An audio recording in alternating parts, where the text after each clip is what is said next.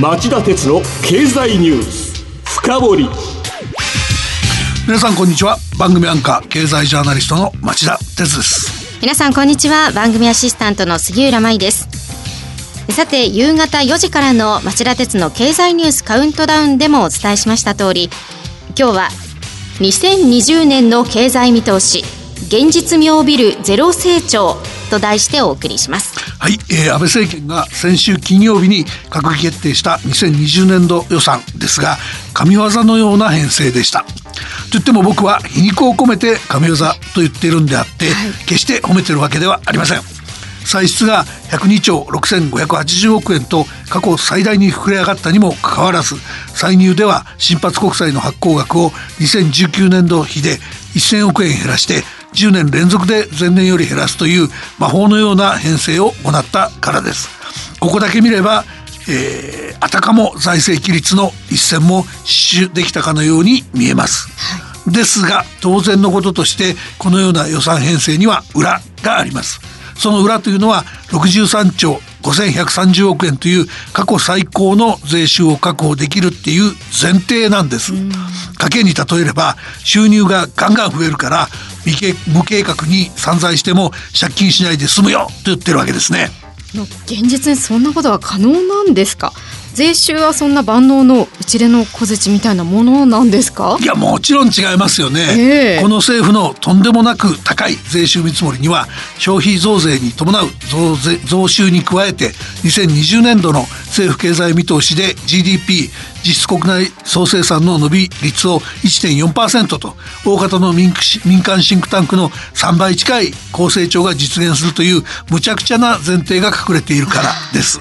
でバラ色の予算編成をして見せるために作られた政府の経済見通しを鵜呑みにしていたら大きく読み違いますよね、えー、おそらく34兆円は歳入欠陥が出て今年度同様赤字国債を追加発行する事態が予想されます。で政府経済見通しを前提にしたら皆さんだって大変な生活設計のミスをさせられることになりかねないと思いますよ。そこで今日はもうちょっとまっとうな2020年度の経済見通しをお話ししようと思いますそれでは CM の後町田さんにじっくり深掘ってもらいましょう。町田鉄の経済ニュース。深掘り。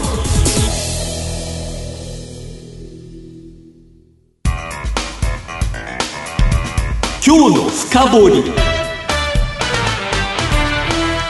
はい、えー、ではまず史上最大の税収が上がるっていうんですからその内訳を見ておきましょう、はい、常にと言っていいほど成長見通しとか財政運営について安倍政権は用途苦肉の見通しを出すことが多いんですが今回も相当ずさんなことが浮き彫りです。一体どこにどのくらいの税金が入ってくるって言うんでしょうか。杉浦さんちょっと内訳説明してくれますか。はい。2020年度の当初予算案で税収トップの座に躍り出るのは今年10月に税率を10%に引き上げる増税を行った消費税です、うん、昨年度の補正後の予算と比べて2兆6570億円の増収になるとしていますそして税収2位は消費税に抜かれてトップの座から滑り落ちた所得税です。給与所得の増加などを背景に4650億円の増収になるとしています。3番目は法人税で年明け以降の輸出の回復を見込んで3500億円増えるといいます。いずれも超強気の想定で2019年度予算で2兆3000億円を超す税収不足を招いた反省が全く見られませんよね。えー、2年連続で税収不足を引き起こすリスクが残るということですよね。それにしてもひどい予算編成ですよね。ええ、の今だけ良ければも年度途中に歳入欠陥があらわになって補正予算を組んでも構わないっていうんですから無責任すぎますよね。で、さらに無責任なのがですよ、え今日の本題というか、この異常な高収入を当て込む税収の前提になった経済見通しですよね。はい、えー、政府経済見通しは2020年度の実質 GDP の成長率を先ほども言ったように1.4%としてるんです。その根拠としては、えー、今月上旬に決めた経済対策が内需を押し上げるからだといい、えー、2020年度は2019年度より加速するっていうんですね。しかし、これは民間シンクタンクの予測の平均値より、えー、1ポイント近くも高いんです。具体的に言うと、えー、日本経済研究センターが今月初めに36人のエコノミストに聞き取りを行い、35人から回答を得てまとめた ESP フォーキャスト調査の平均値0.49%のほぼ3倍という高い水準となってるわけですね。これだけでも水増し予測って言えるんじゃないでしょうか。で、こういう水増し見通しの背景には高めの成長シナリオを描いて歳入増加を見込んで財政悪化をさせずに過去最大の政府予算を組めるというそういう装いをすることが狙いだったと見ていいでしょうね。政府は2020年度も個人消費や設備投資といった国内需要が日本経済を牽引すると期待している。で、経済対策も合わせて内需が成長率を大きく押し上げるっていうその案を弾いてるわけですね、同じ2020年度の経済見通しがどうして政府と民間でそんなに大きく開いたんですか？あの、安倍政権として前回2014年の消費増税時の大幅減速の前例がありますから、えー、また消費増税したら景気が悪くなったとは口が裂けても言えませんよね。はい、でそこで赤字国債を出さなくても大盤振る舞いの景気対策をするためにそもそも経済はいいんだって言い張ることにしたっていうのが原点にありますよね。でしかしそのそんな無茶苦茶な議論していること自体が、えー、もう明らかにひどいっていうのは一目瞭然じゃないかと思っていてその例えば消費増税前に増税に伴う増収は5兆5,000億ぐらい5,000億円ぐらいしかないのにそれを1兆円上回る経済対策をやってたわけでしょ。はいところが7月から9月の駆け込み需要が思ったよりかなり盛り上がっちゃったんでこりゃ山ければ山高ければ谷深しだと。需要の反動減に伴う景気の落ち込みが大きそうなんで慌てたっ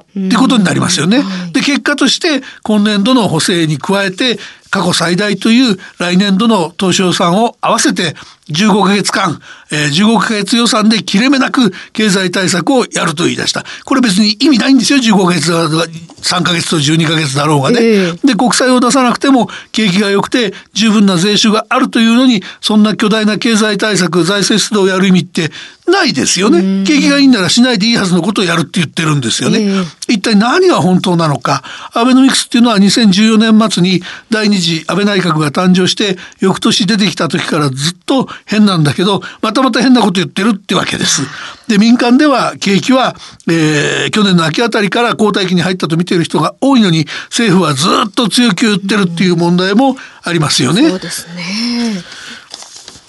今回の経済見通しでも製造業を中心に弱さが一段と増してると言いながらえー、製造業を中心に弱さが一段と増していると言いながら全体では穏やかに回復しているとわけのわからないことも言ってたでしょ？いや本当に政府の言うこと尻滅裂ですよね。でそこで先ほど聞かれたその政府と民間の見方の違いなんですけど理由なんですけど、えーはい、その答えは何と言っても個人消費の見通しの差が大きいことに尽きるんですね。はい、あの経済政府が1%増を見込んでるのに対して民間の平均はわずか0.15%増にとどまってるんです。うんでこれは今年10月の消費増税の影響について政府は軽減税率の導入や幼児教育の無償化あるいはキャッシュレス決済を利用した場合のポイント還元といった対策をまあいろいろ打ったことを根拠に個人消費は早期に回復するって見込んでるのに対して、民間側は増税前の駆け込み需要がなくなることの影響の方を大きく見ていて、えあとはそのポイント還元なんかも来年6月で終了する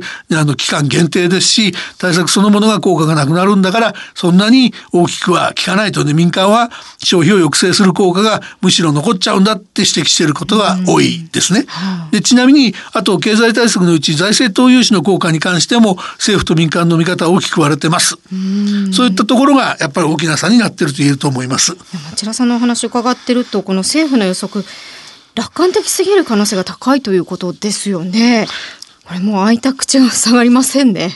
なんか最近杉浦さんも政府に手厳しいですよね。ちょっと信じられないことが多いですよね。ただね、僕はあの民間の経済見通しでさえまだ楽観的すぎるんじゃないかなっていう不安を感じてるんです正直なところを言うと。ええというのはですねそのまず個人表紙なんですけど民間の読みほど回復しなくても不思議ないと思うんですね。ええっていうのはあのもう長いこと実質所得が伸びてないでしょ。ええ所得が伸びないのに回復するけあの消費が回復するってやっぱり無理があると思ってるんですね。でさらにあともう一つ気がかりなのはなかなか本格的な収束に向かいそうにない米中貿易戦争。これから燃え盛りそうなアメリカとヨーロッパの貿易戦争、そして来月末にジョンソン首相が、えー主張する形でイギリスのブレグジットが進んでも今後1年程度でイギリスと EU ヨーロッパ連合が EPA 経済連携協定の交渉で合意するのは容易じゃないと見られているようなこういう一連の保護主義関連のことですよね。ええこれらが重なってくると経済成長の原動原動力の一つである純輸出が伸びないどころか落ち込む可能性だって念頭に置いとかなきゃいけないと思うんですよ。はでそこでその消費が回復しないとか純輸出が伸びないっていった要因が重なってくると潜在成長力の半分程度の0.5%増は伸びるっていう民間の成長予測の達成も怪しくなってきます。そうすればゼロ成長とかマイナス成長とかそういったもっと深刻な事態に陥ってもおかしくないんだろうなと僕は思います。でこうした状況っていうのは日本の弱みである人口減少労労働力不足労働生産性の低さなどの構造問題に手をつけないと長引く可能性が小さくありません。安倍総理ここは小手先の財政政策とかいい加減な予算編成じゃ力不足じゃないですかと僕は言いたいですね。総理総理総理どうですか？以上今日の深掘りでした今日は2020年の経済見通し現実味を帯びるゼロ成長と題してお送りしました番組への感想質問などがありましたらラジオ日経ホームページ内の番組宛てメール送信フォームからメールでお送りいただけます。またこの番組はオンエアから1週間以内ならラジコのタイムフリー機能でお聞きいただけます。詳しくは番組ホームページをご覧ください。さて町田さん今晩11時からの町田鉄の経済リポート深掘りはどんなテーマでしょうか？はい、えー今夜のテーマは2029年にインドが GDP で日本を追い越すです。ゲストには日本経済研究センターの上原正史主任研究員を、えーお招きしています。この後夜11時からもぜひお聞きください。さて来週1月3日のこの番組ですがお正月休みということで録音でお送りします。えー今年も1年間お聞きいただき本当にありがとうございました。来年も、えー引き続きよろしくお願いいたします、はい、今年も町田さんの鋭い切り口でさまざまなテーマでお伝えしてきましたが来年も引き続きお聞きください。それでは皆様良いお年を